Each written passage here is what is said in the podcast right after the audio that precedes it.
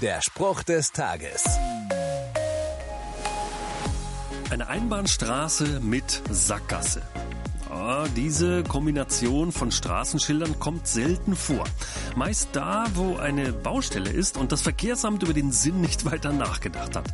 Wer in eine solche Einbahnstraße fährt, kommt nicht mehr raus. Zumindest nicht, wenn er brav den Verkehrsregeln folgen will.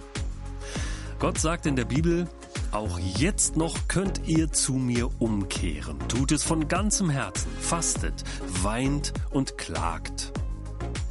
Egal wo du bist, egal was du gemacht hast, bei Gott gibt es keine Sackgasse und keine Einbahnstraße ohne den Hinweis, bitte wenden. Tatsächlich kannst du jederzeit zu Gott umkehren. Der Spruch des Tages steht in der Bibel. Bibellesen auf bibleserver.com.